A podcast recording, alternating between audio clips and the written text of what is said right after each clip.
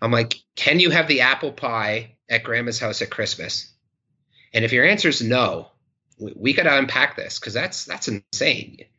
Every athlete on the planet should be able to have apple pie at, at Christmas at grandma's house. Like, um, you know, you're, you're not going to eat the whole pie every single night, but if you can enjoy um, Christmas with your family and and and have a little bit of a food indulgence, well, that that's a big red flag for me. Again, I really enjoy those conversations with athletes, and I'll try to adjust my style to to their background and, and to their needs and to their um, to their culture, and, and develop those trusting relationships and and work from there.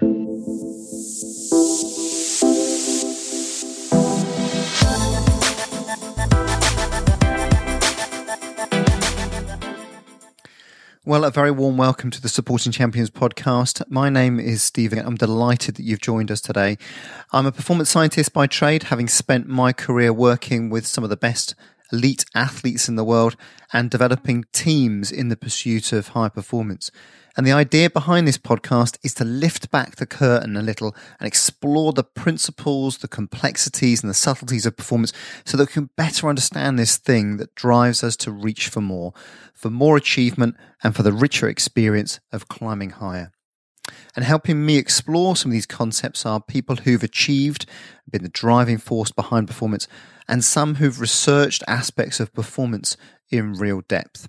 So thanks very much for the positive comments about my musings on podcast episode 34. This area of graduate readiness to work has seemed to once again touch a nerve for either you, the student, uh, you, the emerging professional, or you, the leader, looking for people to add to your team. So I'm, I'm glad it's helped.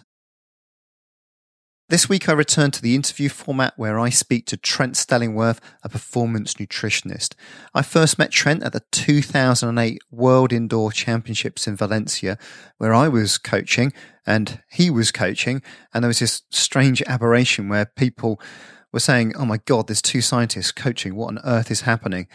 Well, Trent has gone on to have a glittering career working at Nestle and the Canadian Sports Institute, where he straddles a role of, of leading the nutrition work for the track and field team, but also leads the research and innovation work for the Canadian sports system. Trent is undoubtedly one of the leading applied performance nutritionists in the world, and possibly amongst one of the best practitioners in the world. Not that there's a league table, but he is certainly widely revered and recognized. Why is that? Well, you'll soon get a handle from this interview on his grasp of the subject area, his aspiration to the highest standards of work, but also his sensitivity with which he thinks both holistically and practically to create improvements for the people he works with.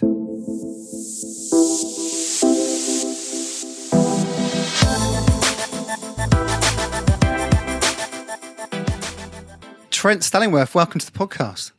Hey, thanks for having me on, Steve. It's a pleasure to be here. Now, where are you at the moment? You're you're, you're on training camp. You're you're away up in the hills, are you?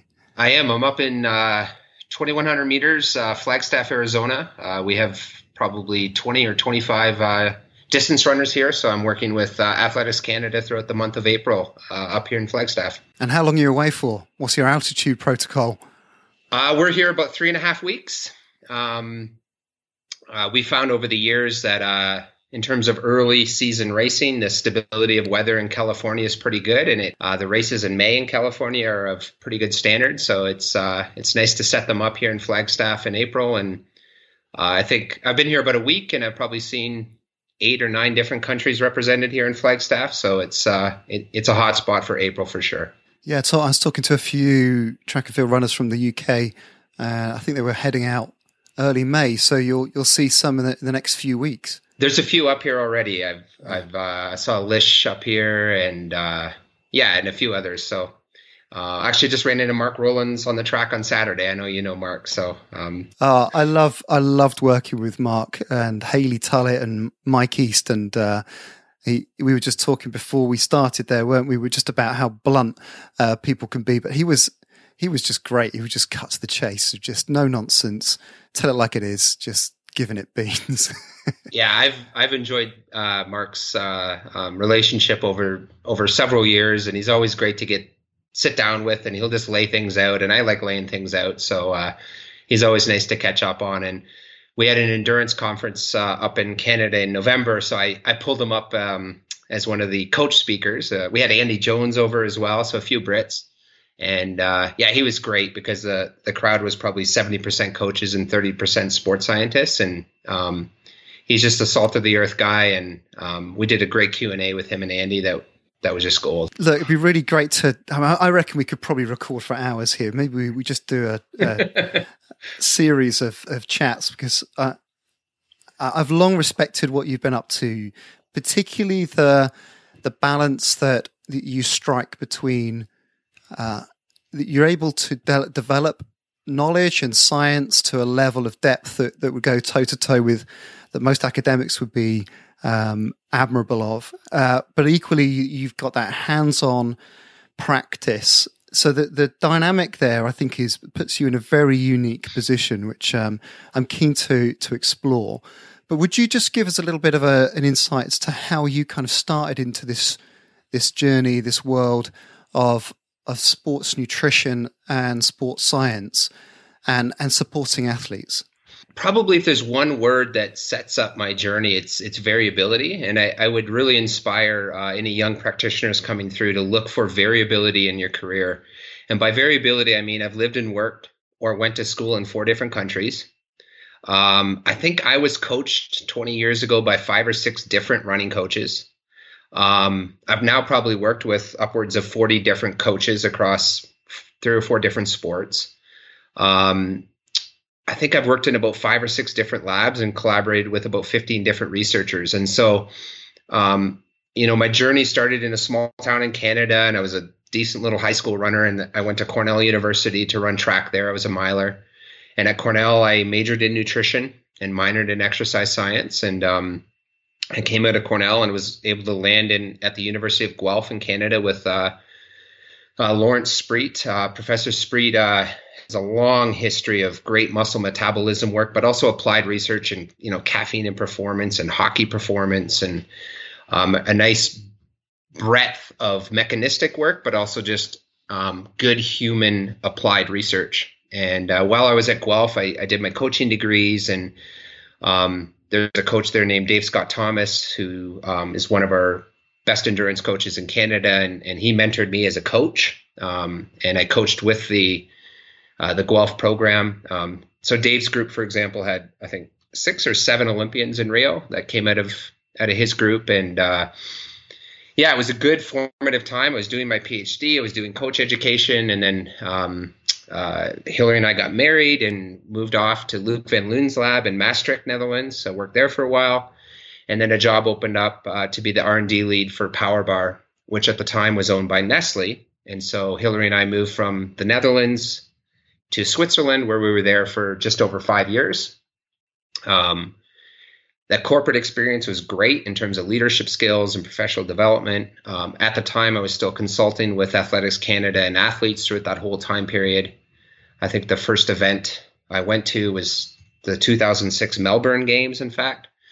Um, and then a job opened up in Victoria, British Columbia at one of our Canadian sport institutes, um, Canadian Sport Institute Pacific and we uh, Hillary and I moved back to Canada to Victoria, British Columbia in 2011, and we've been here uh, in Victoria ever since. Um, we have a couple of young boys now, two boys under the age of five, and we own a house. So, um, although I, I preach variability, at some point um, you got to lay down some roots, and so yeah.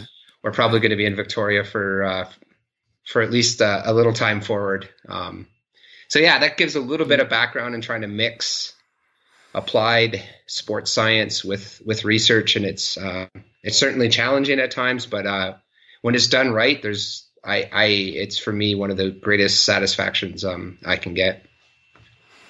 So there's a couple of things in there to to potentially unpack there. So um, obviously your wife Hillary Stellingwerff, but Hillary Edmondson was that right? The that was her maiden her name. Yeah, maiden name. I don't know how long she competed under that that uh, that name. I'm not quite sure whether um, some of the middle distance athletes I was working with overlapped with with Hillary, but um, that's probably where we met. Actually, wasn't it? I think we met in Valencia, the World, World Indoors. Indoors. Yeah, were you coaching Hillary then? Were you?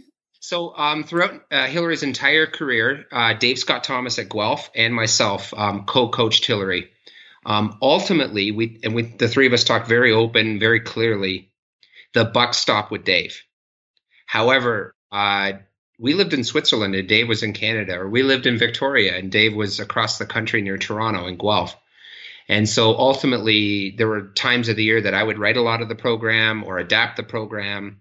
Um, and it was a real collaborative effort, but ultimately, the responsibility, and I truly do believe that.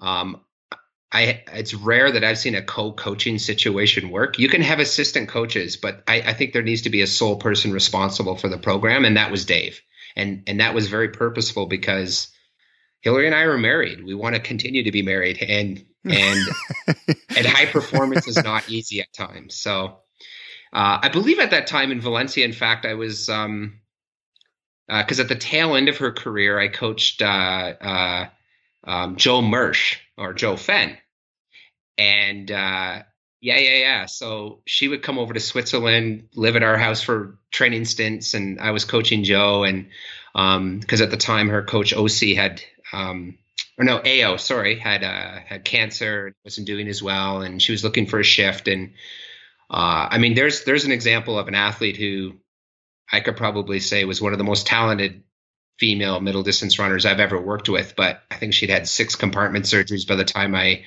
I was working with her, and and yeah, we just we just couldn't figure out a way to to to systematically and intelligently give her enough load on her legs to be able to get the, the training required to exploit that that natural talent. But um, yeah, so that uh, I think it was Joe that might have introduced us at that bar in Valencia. I I, I can't remember, but uh, maybe she was buzzing around there.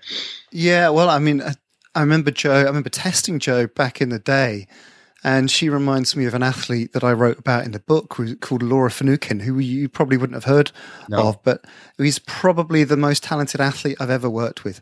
But she was just the wrong side of the line. Uh, yeah. Uh, she didn't even have the the moments that Joe had in the in the indoors, where successful yeah. indoor career. Yeah. Uh, she just we just couldn't keep her fit and yeah. well, injury free. But she had everything, absolutely everything, and that's such a delicate line, isn't it? Most people will see the people who got there and perhaps didn't quite win, but the people who are just on the wrong side of the line, I think Usain Bolt is just on the right side of the line of that yeah. sense of you don't see people have seen him turn up at the, the major competitions and perform, but you, what you haven't seen is his persistent injury problems that he's yeah. had to battle with, probably from the limb length that makes him so brilliant. Yeah, no, yeah. You know, if there's a a theme that comes out of our talk today is I, I get as much um, personal relationships and satisfaction out of the successes as the athletes that are dedicated and come out slightly on the wrong side of the line. And in fact, you'd probably pull most athletes at the Olympics, and I'd say 70 to 80% aren't satisfied with their Olympic outcome. And that's the reality is, you know, you have these Olympic dreams, and those dreams are really challenging to to, to make a reality. And uh, you know, it all comes down to if your whole self worth is based on what your Olympic outcome is, you you better recheck and rethink because um, you better enjoy the journey more than the outcome because, uh, especially in a sport like athletics where it's really competitive and uh, it's really hard to showcase your skills. It's um, it, it can be a tough, tough road. Yeah. Uh, we're just we're just hitting mines of interesting topics here now. Can you ask you a little bit more about Hillary? How did you meet Hillary, and and how did you manage that that almost professional relationship whilst also having a personal uh, relationship too? Sure. Yeah. So Hillary and I grew up in this same small area of Canada uh, near London, Ontario. I'm from a town of 600, and she's from the big city of Sarnia, which had I think 50,000. And um, I had to drive an hour one way to go to the closest track club and it, it was Sarnia Track and Field Club, and she was part of that track club. Uh, I'm five years older than Hillary, so in high school she was I don't know some girl in the track club, and uh, I went off to university, and then at the tail end of university when she um, uh, was coming through, um, uh, she was much much much better than than I was relatively at every stage of her career. Uh, Canadian junior champ, for example, and then went off to the University of Wisconsin um, on a on a track and field scholarship to work with uh, Peter Tegen, who's a uh, was a long time, really famous coach. And um, Jerry Schumacher was there at the time, who's now the Bowerman Track Club coach, who's arguably probably one of the best groups in the in the world right now for endurance running. And uh, she had a wonderful career there. And, and so we started to date when she was in Wisconsin. I was at grad school then at Guelph and would drive the 10 or 11 hour drive uh, as much as I could back and forth. And um, yeah, it was it was a natural fit. Like we are both into running and both independent that we could do our own things. And um, by the time I was finishing up my PhD at Guelph five years later, we got we got married that summer. And um, uh, about halfway through her Wisconsin career, she started to spend the summers at Guelph with uh, uh, with me, and she got a job locally, and then she joined uh, the Trap Club in Guelph, and so that's when she met Dave Scott Thomas and um, so coming out of her Wisconsin University, she she shifted to, to being primarily coached by Dave and myself.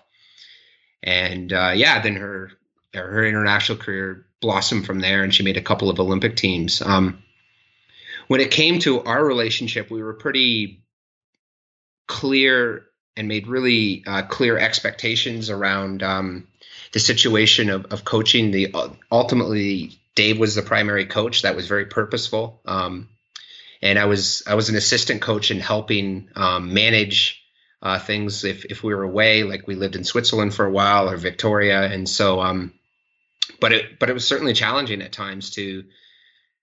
I was I was primarily the one at almost all the training sessions, and to uh, to sometimes shut those off and come home and try to have a, a normal relationship. Um, it still is. She's coaching now. She's retired. Her her last race was in Rio. We have a couple of kids, and she coaches at the local university. And yeah, I would say, uh, you know, a lot of chatter over dinner and evenings is around training and coaching, and but um, we're probably a little more liberal about that now. In fact, and because it's it's both okay. of our jobs as well, and and it's both of our passions. So wh- why wouldn't we talk about that and chew it up and um, et cetera, et cetera. So I think it's uh, I think it's a challenge for people, but also I think a lot of people with these kind of blended careers now, where you're never off, you're always on in some ways.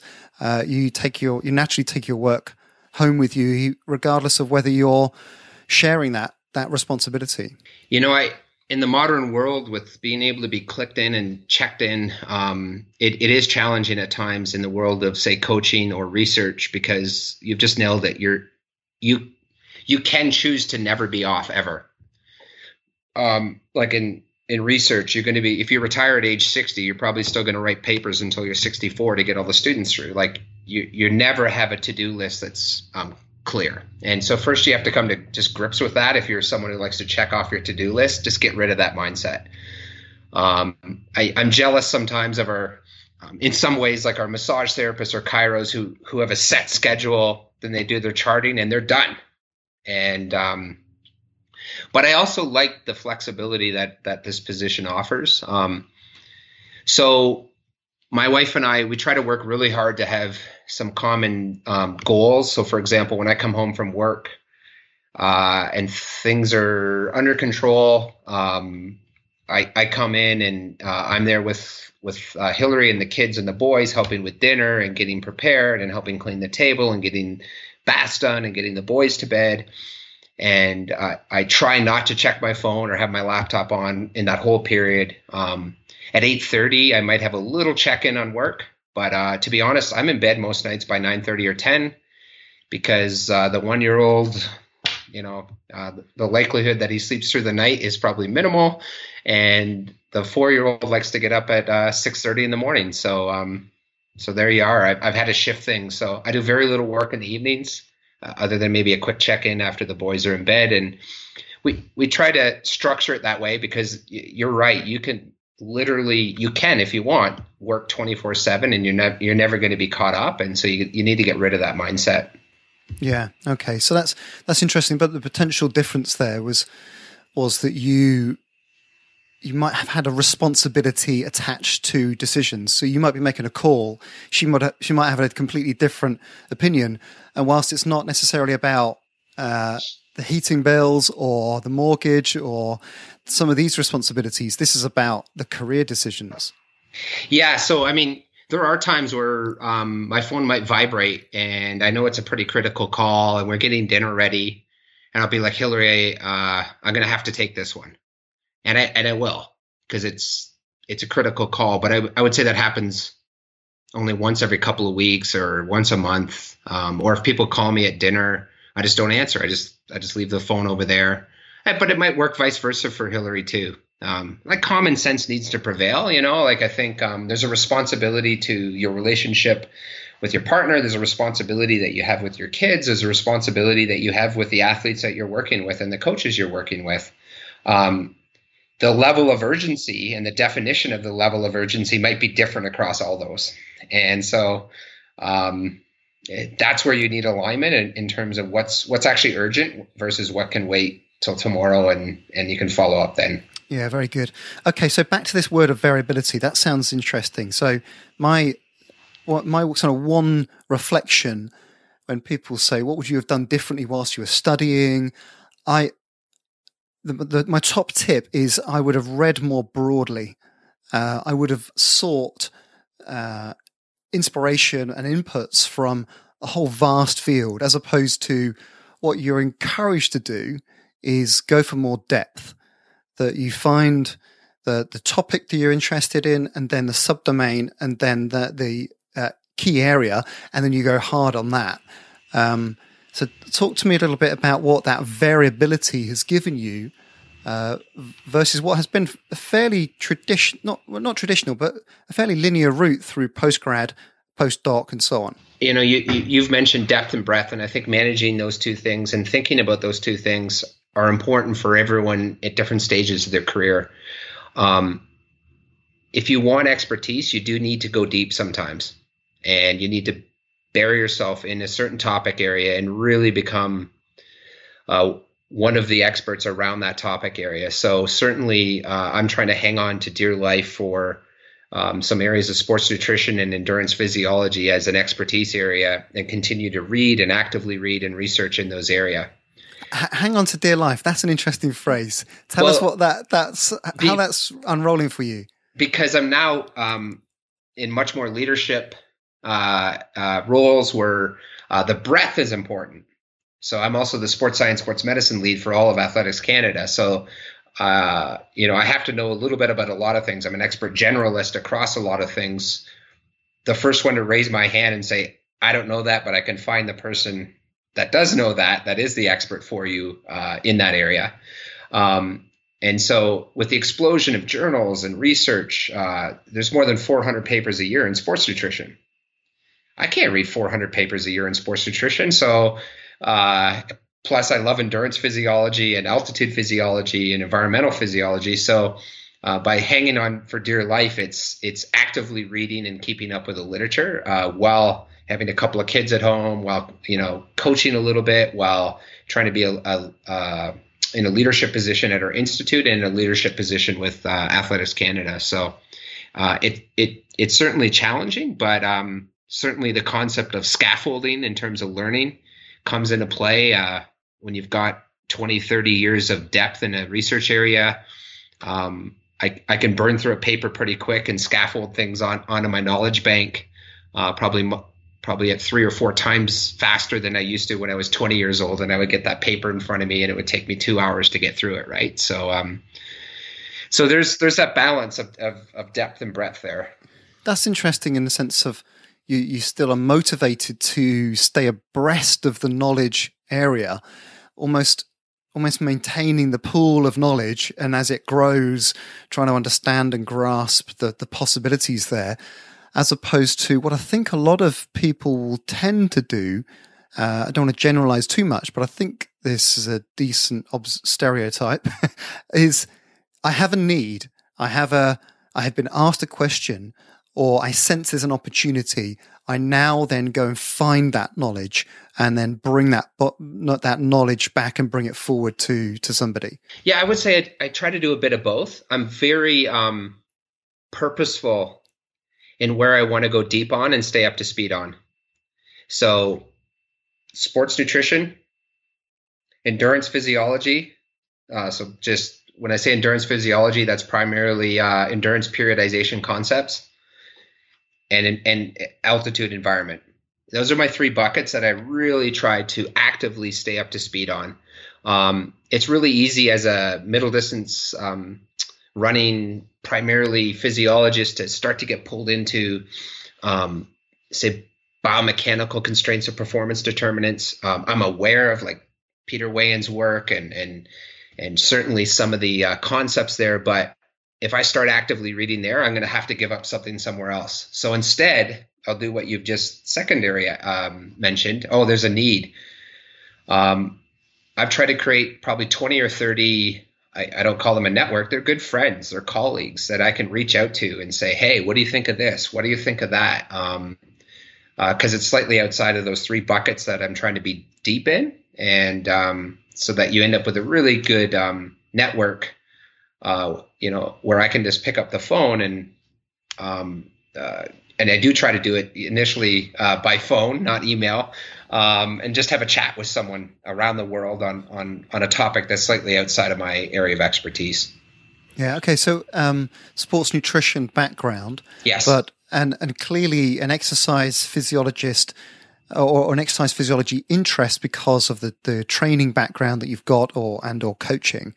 And altitude uh, is that? Can I interpret that as you, you're sensing that as an opportunity to enhance performance, and therefore you've you've gravitated some of your interest into that area? Yeah, great question. So when um, when we first moved to Switzerland, I don't know how many years ago that was. Uh, St. Moritz was basically in our backyard. It was a it was a relatively short drive for a Canadian, four hours, and we're up at St. Moritz. And when we landed in Lausanne, um, uh, the two-time world champ and now Olympic champ from the women's 1500, um, uh, Maryam Jamal, lived a mile from us. And she's Ethiopian descent, but ran for Bahrain, but but trained and, and worked um, with a Swiss coach, um, Jean-Francois Pahud, um, who is a, a, great um, older gentleman who is retired. He was the um, he was the head of the IOC museum for a bunch of years and the um, assistant meet director for the local Athletissima Diamond League. And so they went and used altitude two, three times a year. And and Jean Francois had used altitude at that time. He was 65 years old. He'd used it for 20 or 30 years. And uh, yeah, you get up to St. Moritz, and there's no better place on earth to be inspired than that place, just from a training perspective. And I'm embedded with some of the best African runners in the world. Like we had um, Derartu Tulu join our training camps. Um, uh, obviously, Maryam was there. Um, uh, we had uh, Jean Francois to learn from, and he was a great teacher. And so at that time, I just got inspired by the environment, to be honest. It was less about the science. It was like, this is a really great place to train. I can see how this is performance enhancing, regardless of the oxygen content. And um, uh, or excuse me, the partial pressure of of the uh, of the altitude. Um, nice, nice. Yeah, we'll edit yeah. that out. yeah, so it was just from there, and and then things developed, and we've published a few papers now. Um, we'll have twenty to forty athletes show up every April here in Flagstaff, and um, two out of the last four years we've run a study up here, and um, and then published it. We did an iron study that was just published in MSSE about two months ago. That that was done two years ago, an iron altitude study and um, an energy availability altitude study uh, in 2016 with uh, 51 athletes across six countries. So, um, yeah, so I, I, would say that um, I'm not overly published in altitude. I think maybe five or six papers, but um, it's uh, it, it, it it is a research area of passion for me. Fascinating stuff.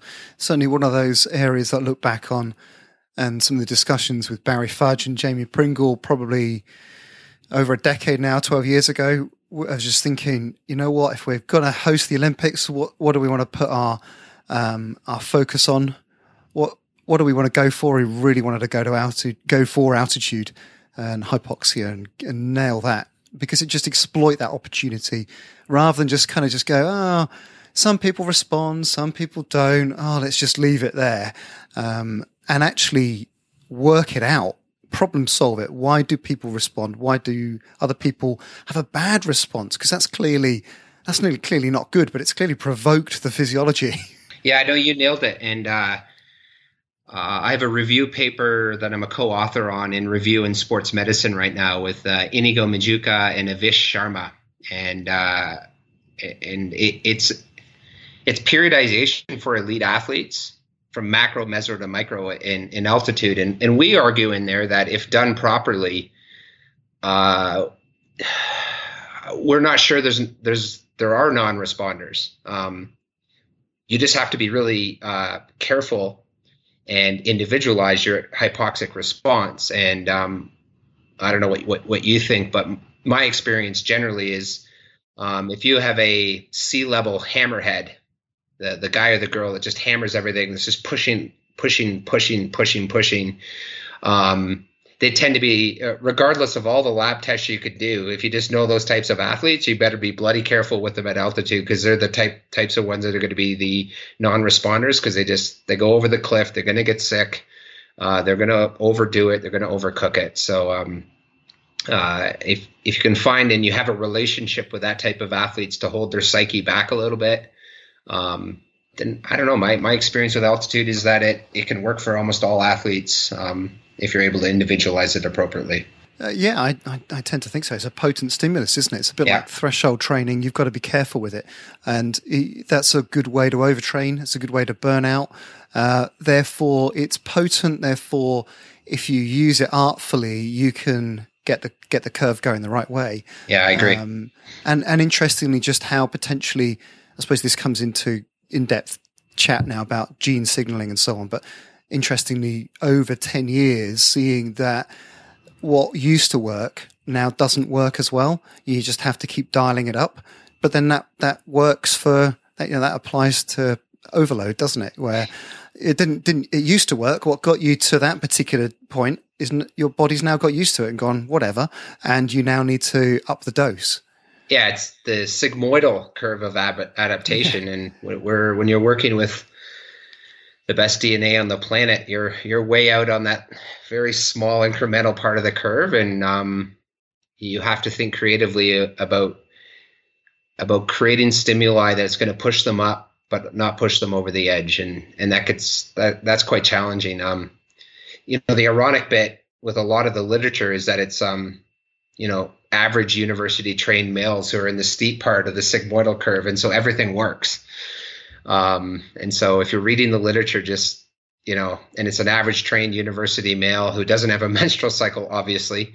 Um, just just be just be aware, like they have a lot of headroom to move into, and therefore a lot of interventions uh, are going to work. And um, some of the better done meta analysis will split out trained versus subtrained athletes. Uh, there's one on bicarb where the effect size in in university males is 0.6 or 0.8, but the effect size in um, in trained athletes is 0.2. It's it's four times lower, and that that makes complete sense to me. Now, it's an interesting one in that in that you. It's really easy to pick up a study, and well, not really easy. It doesn't always fly, but if you pick up a study and say this generally works, a POWERbreathe device will work for rowers generally, but but it's a harder sell to say look, this, this is something that on average doesn't work for people, but we think it might work if we keep persisting at it, but we don't know yet.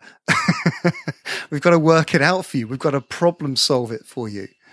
Yeah, no, and uh, that's the art of an intervention with an elite athlete is uh, the published data on the super elites is going to be very small. Um, you try to extend from the sub elites or recreationally trained data. Um, you look at the risk and reward, you look at it in combination with what else is going on in terms of their training program and their, their individualized history and, and and you try to make the best informed decision you can in a in an open and transparent way with with the coach being informed and it, um, if they're a senior level headed athlete I, I love them at the table I want them fully informed as well and um, that that's kind of how I I approach interventions. Mm. All right, that's that's interesting. I'm gonna I'm gonna fly with a different type of question now, completely unfair, hard, tough, big hitting question. Um, are there any key concepts that you often refer to, key principles that you will you'll say, yeah, that's a habit, that's a thing that happens, but we we haven't observed it in the literature. It hasn't necessarily been been uh, captured in a, in a journal article. You know that that concept where coaching is ahead of science and science is kind of keeping up. Any other key principles that you would refer to, but you you know it, but you it's not been written.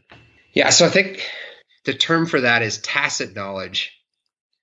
Some people use the term anecdotal knowledge, but tacit knowledge is something where you know it, but it just it hasn't been written. And I think um, any coach that's been in this game for more than 20 years oozes tacit knowledge, whether they realize it or not.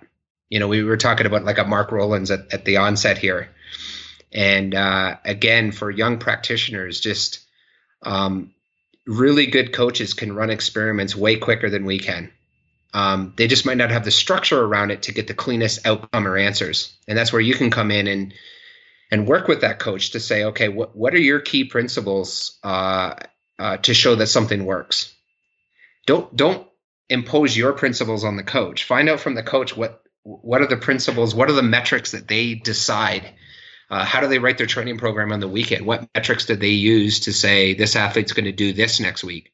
And start your conversation there with them and then you can build out and figure out ways to better measure what's going on and and and I think the tacit knowledge from coaches is is very uh, underappreciated but you can see um, uh, concepts and uh, principles that start to uh, inform other decisions. And so you know a classic example of that is say um, Stephen Seiler's work in Norway where he came over from I think a postdoc from Texas and he started to observe what a lot of the Norwegian cross country skiers were doing. Um, they weren't necessarily from a um, mechanistic perspective sure why why it worked, but you know the concept of polarized training in in their field um, was something that Stephen first you know started to describe and then measure, and now there's intervention studies, and um, you know I, I, I if I, if memory serves me correct, that was probably one of the, the big interventions you had with with Mike East um, in terms of slowing down some of his uh, his off day runs to allow him to to bang harder and get more specificity on his track sessions. Um, so there's there's an example of something where uh, there was tacit coach, coaching knowledge. You then got a physiologist involved who first descriptively um, identified it, and you know, and now it's moved on, and there's intervention studies to show that um, you know I don't believe in polarization for absolutely everyone. Um, marathoners live in that middle zone. they they, uh, they they they need specificity that's not always on the high end, but um, I, as a principle, I, I do generally agree with it. So mm. I don't know if that answers your question in a roundabout way of what you're. Yeah, yeah, it does. I mean, it, one of the key ideas that I often look for when when working with athletes is is well, one of the common mistakes, certainly in track and field um, or running per se or triathlon, is that those those easy sessions turn into hard sessions. It says 30 minute easy run, so someone goes out for a 30 minute time trial instead. so all the training doesn't necessarily get polarized, it gets concertinaed. So that's where perhaps running you have to limit your amount of training because of the forces you experience. You haven't got the same training volumes as a swimmer or a, or a cyclist. Um, so you make it tougher on your physiology. And that might work if you're part time, but it doesn't work if you're full time and you have uh, freedom to, to distribute your training, which I think is probably, I find that a better term, distributing your training, v- variability, a bit of variety in, in what you're doing, uh, challenging the body. Yeah, I agree. You, you you hit a few things there that are really important. That the neuromuscular load that runners uh, face is significantly greater than swimmers, rowers, cyclists, and uh, so your top top marathoners are, are only physically able to run ten or twelve hours a week, maybe a bit more for for some, but I mean that's one third of the amount of world class swimmers or triathletes or, or rowers who can go twenty five and thirty or north of thirty hours a week, and and it's it's just neuromuscular um, uh, uh, pounding and load. And um, you know, if you do some quick maths, it's you know, if you're a female and you run 100k a week, you're you're at about 90,000 steps a week. You multiply that by body weight, you multiply that by about 2.8 um, kilograms per four step, and you're well over 20 million kilograms of load, like like that. And uh, when, when you do the same mass on rowing, it, it it actually adds up really nicely. Oh, okay, that's why they can do a 30 hour week. Um, so there, there's that element. I think, um, you know, the variability of training is incredibly important as, as a principle. Um, sometimes I think we, we overthink it and, uh, uh, systematic overload that allows physiological adaptation, but also um, uh, psychological and emotional achievement so they can see the journey. That's probably as important as some of the physiology of, of really designing nice programs from week to week. Um, you want to stretch them, but not so far that um, uh, that they have a you know a failure in a workout or a complete failure in a workout. Um, you know, con- but conversely, you may push them to failure now and again in a workout. But yeah, so I think there's a lot of concepts you you you've laid laid down there that really good coaches um again they just tacitly know how to do that and they've experienced that over 20 30 40 years of coaching. When i talk to the guys that work in football they you know they, they'll say you know I, am not necessarily tra- designing this training program for a physical effect. I just need to keep them engaged. Yeah. you know in the middle of the season when they're when they're tired and they're fractious and the competition's starting to hot up um, contract negotiations have started to happen.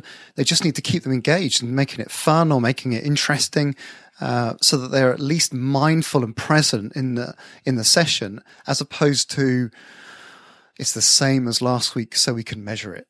Yeah, no, it's it's spot on, and probably some of us have lost our way a little bit on that with too many metrics and too many measurements and too many um, outcomes, and sometimes. Uh, you know, maybe we just have to ask the athletes you know, on a scale one to ten, was that fun?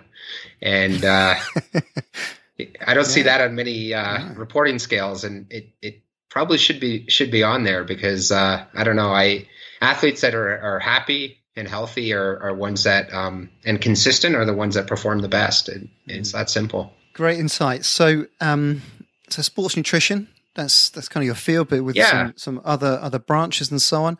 Um, tell us, a, give us a little bit of a state of the nation. Where where is it at in terms of its growth? It's been it's been quite rapid over the last uh, few decades, and uh, certainly the the interest has has grown as much as anything. I think because everyone eats, so they've got an opinion about it. It's a bit like pop psychology that uh, suddenly sleep science is popular because oh yeah, I know everything about sleep because I do it every day or night. So tell us where where is it at, at the moment? What's the what's the latest kind of insights and, and thoughts that you've got there? Yeah, you've you've stolen uh, some of my words. I, I, I love sports nutrition um, because I think, uh, um, in in one sense, it's it can be incredibly impactful over time um, for an athlete to to to and for life skills just to wade through that and, and start to nail uh, those elements. But it's probably one of the more frustrating fields to work in as well. Exactly what you just said, um, everyone will eat three to six times a day, and and so everyone's very experienced at eating. But just because you're experienced at something doesn't necessarily make um, make someone an expert in something. And um, I, I, joke around. I, I, fly a lot. I'm very experienced at flying, but you don't want me at the front of the plane when it's time to land. And um, and so, yeah, that's part of why nutrition is great because uh, everyone it, it's an absolute um, um, requirement. Uh, but at the same time, um, it's frustrating because everyone everyone can have an opinion, and, and I'm okay with that. They should have an opinion. Um, where nutrition is also the way I look at it is it's it's one of the uh, sports scientists uh, sports science interventions that has the absolute lowest barrier to entry. And by that, what I mean is if you just eat four or five times a day, and it's foods that your great grandmother would recognize, and um, you eat in close proximity to after training, and you're rarely hungry, you're 95% there. The barrier to entry is incredibly low. Uh, it, it doesn't for a lot of athletes. If we can just get them there, that that's that's fine. That's that that's great success for them on sports nutrition, and they they can work their way around the kitchen and make lots of different options for meals, and uh, and that's it. However, if I took an athlete and told them not to eat for three days, they would very quickly see the impact of nutrition on their performance. So the barrier to entry is really low, but the impact can also be really high if you. Uh, I would never tell an athlete not to eat for three days, but I, I'll say that to them just to, just to make a provocative statement about about the impact that nutrition can have. Um, so most athletes will train 300 to 600 times a year. Most of them will eat 1,400 to 1,600 times a year, and so uh, nutrition tends not to be a eureka moment um, unless maybe it's a marathoner and last week they did 30 or 35 kilometer progression run on water and this week they did it on, on say a carb drink. Then they might have a eureka moment like whoa i felt really good off the back end of that. But generally it's a slow drip. It's chinese water torture. It's just slow and steady. Um, you know you're not going to light it up tomorrow just because you ate really healthy last night but it's just something that um, over time might slowly decrease illness rates allow for consistency, decrease injury rates, um, et cetera, et cetera. So the other thing with nutrition that's incredibly frustrating, and uh, it's kind of the white elephant in the corner for a lot of folks, is measuring energy intake is about as accurate as trying to measure rain in a hurricane. It's a mess, and anyone that says they can do it is on an individual level is is disillusioned. Um, it is really challenging to accurately measure food intake, um, let alone micronutrient intake and everything else that follows. It's also really, really challenging to accurately measure energy expenditure, unless you're using double labeled water or you're in a metabolic chamber. But even then, there's there's noise, and so uh, one of the areas that I think that is uh, emerging and continuing to emerge that's that's relatively new is um, uh, REDS, relative energy deficiency in sport. Um, again, I think it's another white elephant in the corner with a lot of systemic issues. And the frustrating thing with REDS is that if you have a large group population, you can get at measure uh, energy intake a little bit um, more accurately because you have a large group. But we know that as little as 300 calories a day can make a significant outcome in REDS. And 300 calories is, you can't measure that on the individual level. And 300 calories on any single day is just fine if you're out. However, 300 calories out for the year, that's the month of March with no eating. That's 110,000 calories. So if you, t- you know, again, if you told an athlete, like, uh, just don't eat for the month of March, well, that's what 300 calories is spread across the year. And so, very subtle deficits in energy intake have profound outcomes on bone health, immune function, performance, adaptation. Um, and so the frustrating bit is we know on the group level that 300 calories count, but on the individual level, it's really challenging to measure that. And so we use secondary indicators like stress fracture history, sex hormone um, levels, like menstrual cycle status in females or, or testosterone in males, um, sex drive in males, um, injury illness status. We use a bunch of secondary, more chronic measurements of energy availability to say, yeah, you're at high risk here. Um, and there may be an issue. And so I, am biased. I've done a fair amount of research in this area, but I also think that, um, especially in the endurance world, um, there's a lot of issues around gut health that I think are linked to energy availability um, issues around depression that I think are could be linked back to energy availability, and there, there's a lot of links that need a lot more science to be um, causation rather than correlation. Uh, so there's still a lot of work to be done. I don't want to overspeak the impact of it, but I I, I do think it's a um, an important field that has exploded in the last five years or so. Sorry, that was a long answer. that was amazing. okay, so let's unpack a bit of that. So so you've got this key concept that the, of energy in, energy out, and if you could ha- get a, an accurate handle on that, then there would be an enormous potential to protect athletes, but also get them into the, the you know positive adaptive state. Um, so that's a real tightrope, but you you're almost doing it blindfold. Uh, so you're looking for those checks and balances of feeling the the secondary responses, and presumably, you know, staying on the right right side of the line means that you might put on more body fat, for example, which has a negative effects on on performance. So you're trying to feel your way along, but without actually knowing whether you're right or not. On top of which, you've got variability in training load, you've got periodized plans, you've got uh, changes in the season, you've got blocks of, of work, you've got competition, um, as well as getting older. so a lot of moving parts there, like tectonic plates, to try and help help an athlete. How do you how do you navigate that? Yeah, you've nailed the complexity there, and I think um, ultimately it's it's sitting down with the athlete and coach and using words that and concepts they understand. Um, it's so so rare I'll have an athlete do a three day or four day dietary food record partly because it's almost impossible to measure accurately. And two, I don't want them to get over obsessed with calorie counting. Um, I think that's dangerous. Um, we will we'll talk about what their plates look like and how the plate might need to look different after a long session versus an easy run. Uh, we'll talk about um, uh, sometimes we'll have them record a day just to look at the temporal structure of their eating in, in relationship to their training.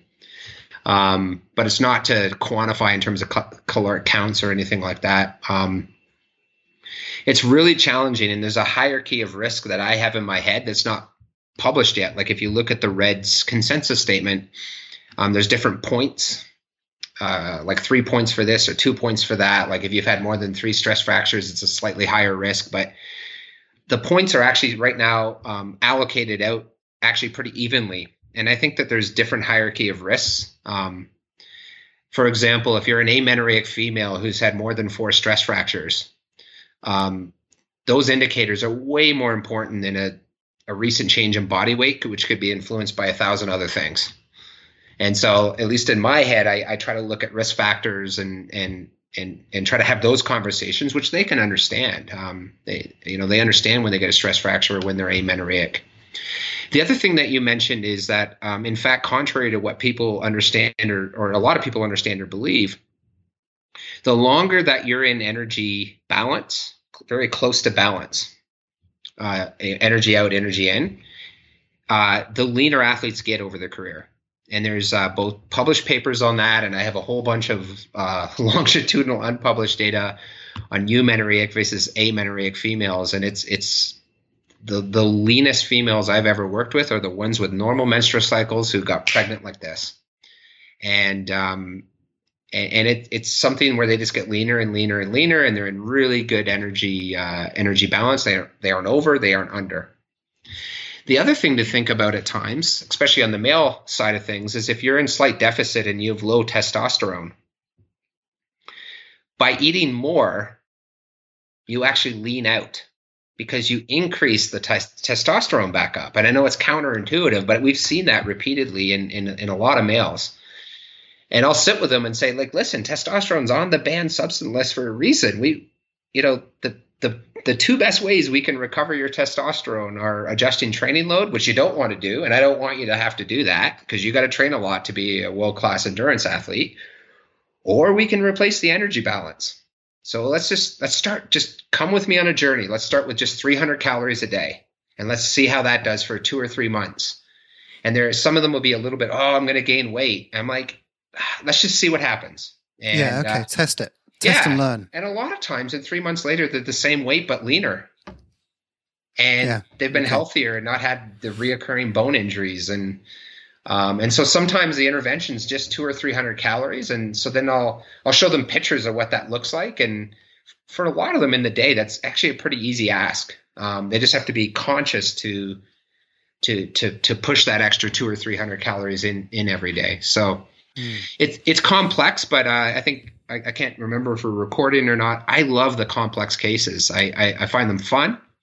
Uh, they can yeah. be frustrating, but um, maybe that's part of the reason I like like working in this space of uh, of REDS as well. Yeah, yeah, I, I like that because it's um, what you're looking for there is positive learning uh, and trialing. Mm-hmm. You don't necessarily know whether it's uh, it, it's going to work, but let's find out. Let's yeah. find out if you're going to be in a better place as a consequence of this very small, low risk intervention uh, that could be highly preventative. You also tapped on uh, one interesting concept there, where you was you were saying I, I don't necessarily want to to be the person or the the cause of obsessive behaviors or getting into calorie counting. So if you're asking them to record food diaries or taking pictures of their meals a lot, you're talking there about those craft skills of knowing I could be responsible potentially of sending that someone down a downward spiral uh, by by my thirst for understanding about their energy intake, for example, um, and and a lot of nutrition is emotional. It's behavioral in that sense. How much do you you're thinking about the knowledge and the literature and thinking about the testosterone responses or sex hormone responses. You also got to be thinking about how do I communicate this to the to, to that other person who's different from me, thinks differently from me, but food is is a weighted subject. It is, and you you approach it with a lot of respect and humility that way. And uh, living in Europe, you very immediately see that one of the defining features of every single country and culture is food.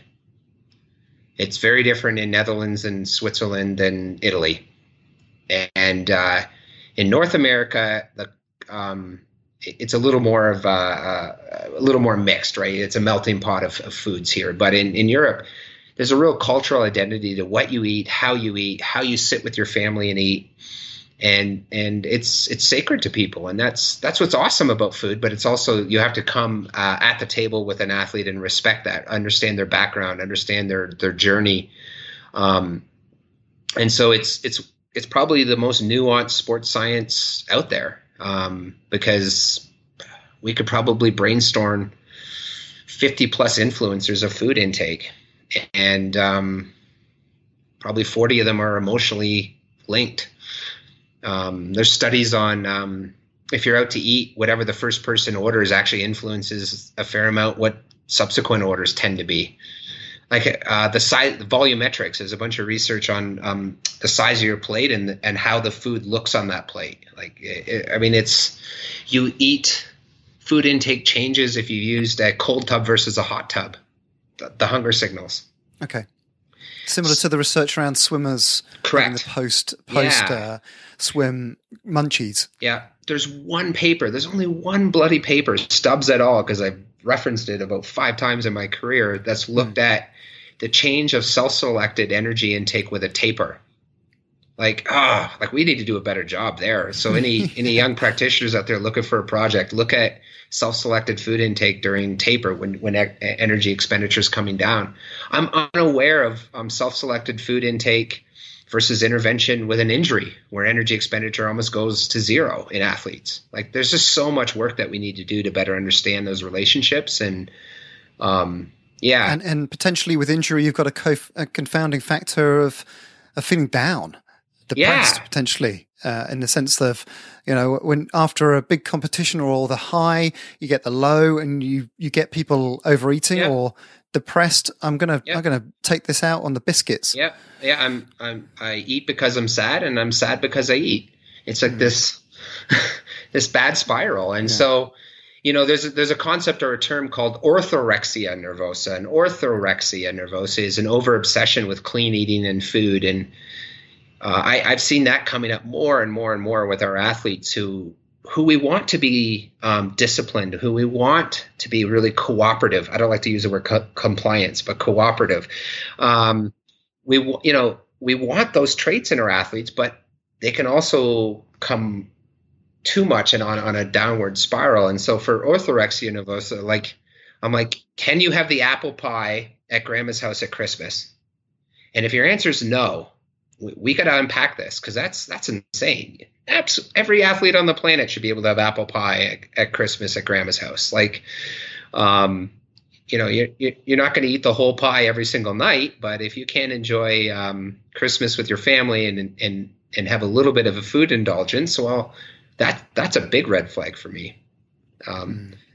So it, it's yeah, it's working on those uh, those elements, and um, again, I really enjoy those conversations with athletes, and I'll try to adjust my style to to their background and, and to their needs and to their um, to their culture, and, and develop those trusting relationships and and work from there. Yeah, that's that's um, that's a fascinating area. Just that that emotional aspect of of food. Where, where do you kind of sit I, well, I might know the answer to the, this question, but in terms of the use of fads to illustrate, gain attention, gain traction, use those as hooks for getting buy-in from an athlete. There's, there's a lot of fads in in dietetics and nutrition. It seems like the you know if somebody's a vegan and they've won something, then suddenly there's a a spike in Google searches for vegan diets. Yeah, what's your thoughts? With any new emerging outcome, it's very difficult initially to know if it's going to if it's a fad or if it is actually going to develop into a, a scientific validated concept. And being an early adopter of anything new in sports science has a risk that you're going to jump onto a fad, which you don't want to, versus oh, I was an early adopter of X, Y, or Z. Um, so, for example, uh, I'll use an example, an actual example. Um, I started to use beta alanine with some of our middle distance athletes already in 2006, so that's quite early. Now, the papers published came out of uh, came through Roger Professor Roger Harris, who also had success with creatine. Roger, for part of his career, worked at the Karolinska Institute, where they hand out the Nobel Prize. His reputation as a researcher is is is is pretty solid. Um, I emailed and actually called Roger to talk about this new beta alanine and carnosine and whether there's risks. Interestingly enough, in that phone call, he said uh, the transporter for car, uh, beta alanine also uses taurine. I suspect taurine in the muscle might drop a little. He later proved that. But he's like, taurine's in such abundance, I don't think it's going to be an issue. So I did a lot of due diligence very early on to say, yeah, you know what, this is something I think we can get a safe source. It's tested.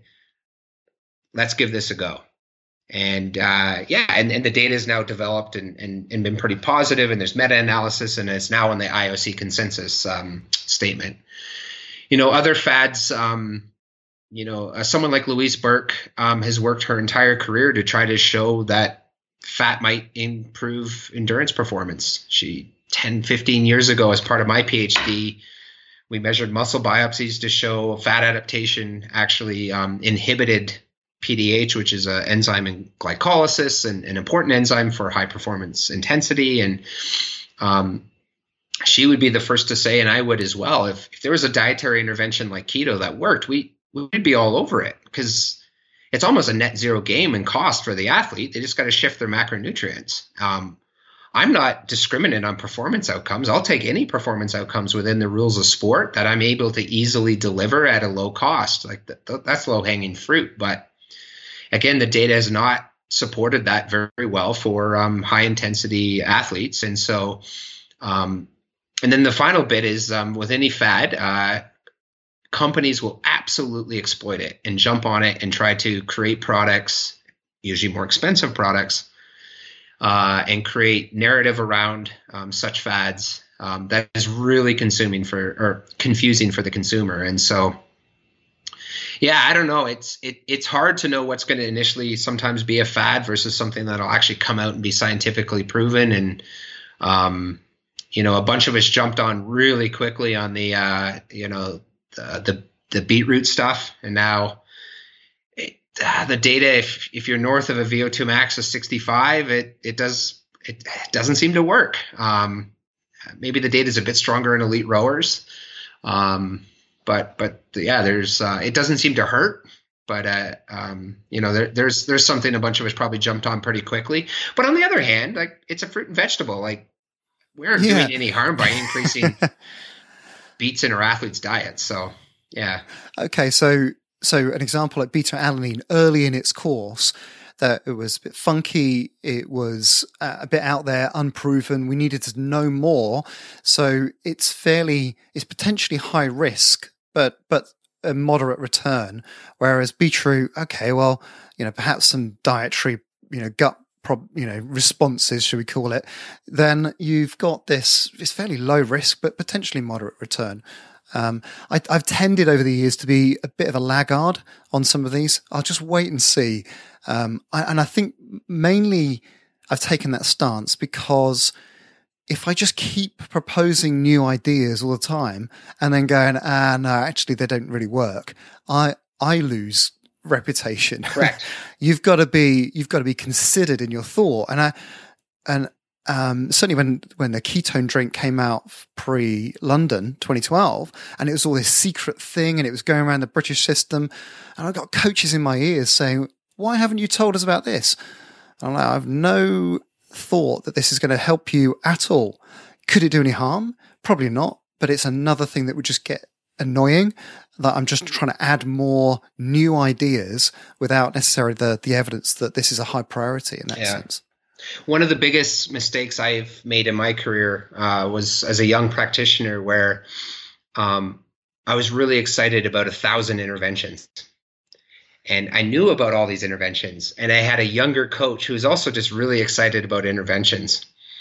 And we just threw the kitchen sink at this group of athletes, and uh, I, I, learned a lot from that. I, I you know, I, I, I would give our the, the athletes and the coach and myself a maybe a C plus or a B minus at those Olympics. Um, but I tell you, it was impossible to disentangle because we just did way too much with them way too quickly. There's just way too many interventions from from altitude to different supplements to a different type of training. That that, that. and now I'm much more measured. Um, I, I try to come at the level of the coach in terms of what their background is in terms of willingness of interventions let's think about it over an entire four year quad. What, what, what, and where and when does it make sense to trial something where we can then put some extra measurement around it to see if we've moved, moved the needle in the right way or not?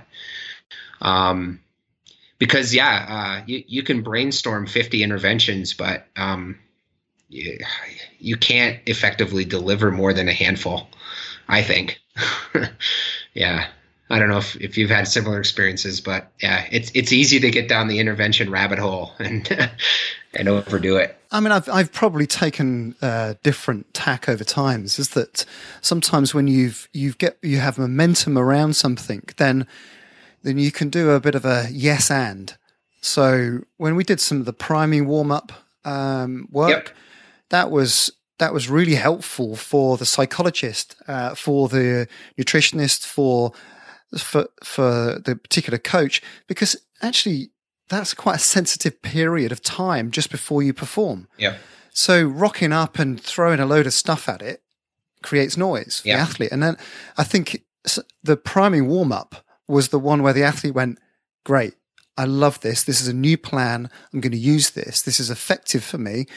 To which then the psychologist said, "Well, if you're going to do that, then it might be worth you practicing that in in training. So they were hooks that people could build upon, uh, a bit like bicarb. Well, if you're going to do bicarbonate soda, then you need to be hydrated or you need to make sure you're ingesting the right nutrients at the same. So they, you could build on top of it.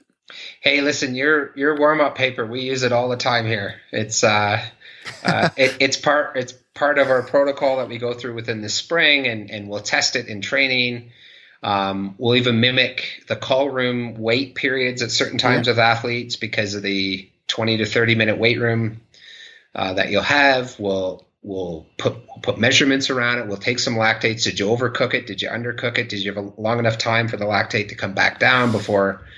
So um, yeah, that piece of work is something that um, uh, is great, and, and, your your comment about tacking on the other elements is is spot on. It's it, it's great that way. Well, um, so thanks for your yeah. contributions. Yeah, thanks. That's that's all I'm going to include in the podcast. Just that bit. Just that's all I'm going to say. But, um, that's, but that's the sweet spot, right? Like when you when you hear someone has actually taken science you've published and applied it somewhere else. Um, well, first of all, like I'm happy if more than five people have read my papers because uh, it's science. And but secondly, when you hear like, oh wow, someone else is actually because it's so applied and practical that someone can actually do that, and they're they're using my work. Uh, uh, not my work. It's it's always a group effort. Our work, man, does that is that that really makes me smile. Well, I, will um I'll tell you a funny story about that, and maybe offline, we'll, I'll, or I'll tell you another time about how we individualize from it. So, okay, I'm conscious of time. Actually, Trent, I could again, I could talk for for hours. This is a tricky one. I know you won't appreciate this. Um, are you a scientist or a practitioner? I'm a practitioner who uses science as a tool to to better measure what I'm doing. That's I, I would say that, and the intersection of those two things are are really challenging because being a practitioner is a full time job and being a scientist is is a full time job. And so, um, what I try to when I'm doing various leadership bits that are um, Canadian Sport Institute Pacific or talking to young practitioners is is I I, I, try to encourage in my own work if, as a practitioner to do it such a standard that it's research grade we're not going to have time to publish all this stuff or do case studies, and nor do we want to in some instances in terms of some competitive know how. But our work will be and will aspire it to be research grade. And so um, I've had a lot of case studies published over my uh, career. Case studies are they're not going to prove anything, but they're incredibly important for um, a, a, glimpse into the elite um, process. Uh, they're descriptive, descriptive in na- nature. They're correlative in nature. They're not causative. I, I get all that, um, but I still think they have a place in the in the literature. Uh, and so I would say I'm a practitioner who uses science as a as a tool to to create evidence for the interventions that I'm I'm pursuing. I love that. That's a great that's a great answer, and I wish perhaps I could flip that on its head and and and hope for more researchers and scientists to aspire to the same in in the opposite direction of making their research applied, impactful, and accessible mm-hmm. and translatable to to the everyday person, whether that's an elite athlete or whether that's um, just the end user. Who's this? Who's this for? It, it is, and I, but I would encourage scientists as well to take a high degree, uh, an incredible degree of quality control in terms of some of their applied and practical measures. By that, what I mean is when you walk around ACSM and there's now two or three days of ergogenic aid posters, any Yahoo with a bike and a stopwatch can do performance measures. The barrier to entry to performance measures is as low as it gets there's only five labs in the world that do muscle protein synthesis with phenylalanine tracers or deuterated tracers because it's so technically difficult and expensive. And so the quality control of ergogenic aid and performance posters I see at major competitions tends to be the worst. There's there's some dubious and some really poorly done work, and so um, you know just spending um, hours and days and weeks to set up a really good performance time trial with minimal noise and circadian rhythms and standardization and no feedback like that that takes a lot of work and expertise to do really really well. I'm, I'm proud that our lab does that well. Um, but we're we're really anal on it so yes i would encourage academics and, and others to do more applied research but um, but appreciate that the noise and variability of measuring performance is is as challenging as um, muscle protein synthesis FSRs. I think so. Mm. Fantastic. So, um, listen, what's what's the next kind of level for you? What what's the next phase of of of work and ambition on a personal level and professional level for you? You know, I'm, it's a great question. Um, I think sometimes our um, applied institutes have have the he- have our heads in the sand a little bit around what I'll call um, practitioner life cycles. So you know you can go to Harvard Business Review and read up on business life cycle the life cycles and there's like four phases of a business life cycle and they're usually somewhere in 10 or 20 year chunks of business life cycles and and I think practitioner life cycles are more around 4 to 6 year chunks. A lot of really good practitioners once they they get into a new situation, a new sport, or a new coach, and um, all of us, um, the good ones, we all want to be innovative, and we are innovative for four, five, six years, and then at some point within that context of that sport or or or that with that coach, you you start to feel a little less innovative, and you're it's a little more routine, and um, you know, I, I think people start to then look for an exit plan, like, okay, what what can I do now to re reinvent myself or re-innovate myself, and so certainly at our institute, we we've started to look a little more carefully at okay, this you know this practitioner has been with swimming for eight years. Let, let's have a heart to heart with them and like, how are you doing? Do you need to maybe move sports? Do we need to think about a different career plan for you? Because we expect that you're if you're good, you're going to be looking for a new challenge. Um, so you know, I'm I'm in that four to five year period now with athletics, and and uh, we've moved back to Victoria in 2011. Um, uh, you know, I'm I'm always open to new things, but um, I'm also really satisfied in the groove groove that I, I'm in right now. Um, you know, we own a house, we got two young boys. My wife's now coaching track at the local university. There's huge synergies there. I'm up at Flagstaff. My um, my family was just up here and, and joined us for a while. Yes, I go off to work during the day, but I have dinners with them. I can tuck the boys in at night. Um, so right now, I I don't have anything radical on the horizon other than continue to to do research, continue to work mainly with athletics. I work a little bit with paratriathlon and mountain bike as well in Canada as kind of a senior uh, physiology advisor, and um, yeah, maybe find ways to better manage my timetable. I would like to find ways to travel a little less with the boys at home now. Um, but I think those are all doable in the foreseeable future. So I have no, you know, radical mic drops here on anything new coming coming from me, and but at the same time appre- appreciate that there's a life cycle to to practitioners and. And I mean, you know, you went through it uh, yourself with your uh, with your new business and transitioning away and being independent. And um, I'm sure that there's some the highs are high and then the lows are low too uh, in terms of just trying to i could imagine trying to be independent and there's there's a lot of risk you take on yourself doing that so um, yeah we'll, we'll see where my uh, journey takes me i'm not sure yet fantastic some some great aspirations not uh, under almost i'm hearing there reflecting on your own journey and the challenges uh, but also the pressures that you're under and the natural time aspects of that but also thinking about that with a motivation of supporting other people through a healthier career themselves than perhaps you had or pre- people before you? Yeah, you know, I am. I, I don't watch TV. I don't watch Netflix. I, I actually enjoy on a Friday night working on a paper, analyzing data. I know that sounds crazy, but I, it it doesn't fatigue me. It's a passion of mine. And Hillary, you know, she'll be watching some Netflix or whatever on Friday night, and I I'll be in the room, but I might be working on a data set or something. And I've realized, however, um, I'm much more conscious about when I might flick out an email, and um, I, I, try to temper temper it on the weekends and in the evenings because, um, you know, we have really great staff whose passions might be in different spots, and I don't want them to think they need to be 24 seven staff. That's unhealthy. It's non-sustainable.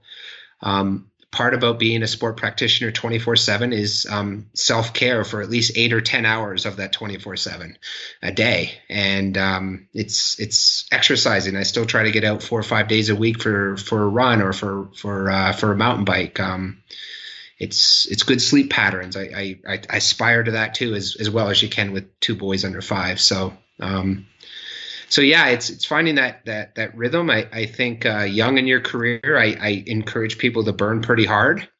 Uh, you know, maybe pre kids and and and and uh, and just go for it. But then at a certain point, you also have to find a, a rhythm that's sustainable for you. And um, I think periodize your work effort, efforts. There's times where things are going to be pretty full on, and then um, there's times where I'll I'll pull back significantly, and and so for the next two weeks at this training camp, the family's back home.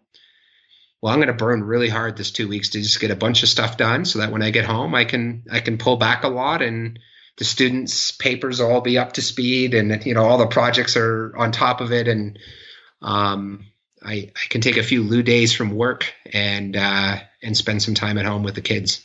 Trent, I loved loved ch- chatting to you. Loved your insights. I mean, we've covered everything there, haven't we? We've covered variability and finding balance, working with people, knowing stuff and doing stuff, uh, coaching, tacit knowledge. But I've I've been hungry for grandma's apple pie throughout. So um, there you go. So that's that's been brilliant. I, I, love the the wisdom, but also the practicality that, that you're bringing to your work and and that you're championing for other people. So thank you so much, Trent. Thanks for joining us. Thanks for having me on, Steve. The conversation was great.